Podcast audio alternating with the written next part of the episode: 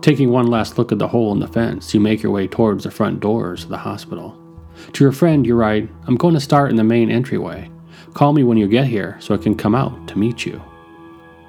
Sliding past the two barely standing heavy wooden doors, you enter the hospital. Turning on your flashlight, you carefully step around the fallen debris littering the floor before you. To your left, you see a small waiting room, possibly a remnant of the original structure. You swing your flashlight around, lingering briefly to observe the ornate and decorative tiles and the wallpaper still clinging to the walls, before turning towards the long hallway in front of you. Taking a few steps further inward, the light penetrates deeper into the darkness of the hallway, revealing rows of doors on each side. Finally, you turn to your right and let your eyes in the light follow the stairs up to the second floor. Well, you tell yourself, time to start. Reaching into your pocket, you pull out the tape recorder and click the record button. Hello, you say out loud. Is there anyone here with me? You listen for a few seconds in silence before continuing. I would really like to hear from you. Can you talk into the mic or give me a sign you are here? You let the tape continue recording the silence around you for a few moments longer before hitting rewind and playing it back. On the tape, to the first question, you're met with ambient noises of the main room.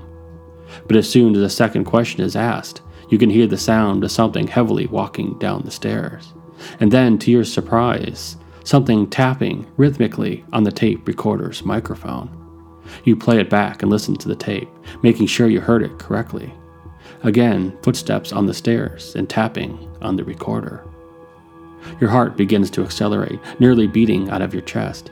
You click record again, but before you can resume your questions, you hear a voice coming from the darkness of the second floor, almost whispering. Swinging around, you point your flashlight towards the second floor, but only see the shadows of what's left of the railings. Nervously, you call out again, but this time you hear a door slowly opening down the main hallway. Your heart beats faster. You shine your light down the main hall and now see one of the doors are open. And in the shaking light, you think you see a figure move past the door and into the room. If you follow the voice upstairs, proceed to part 10. If you investigate the door in the hall, proceed to part 9. If you are too scared to continue on, proceed to part 17.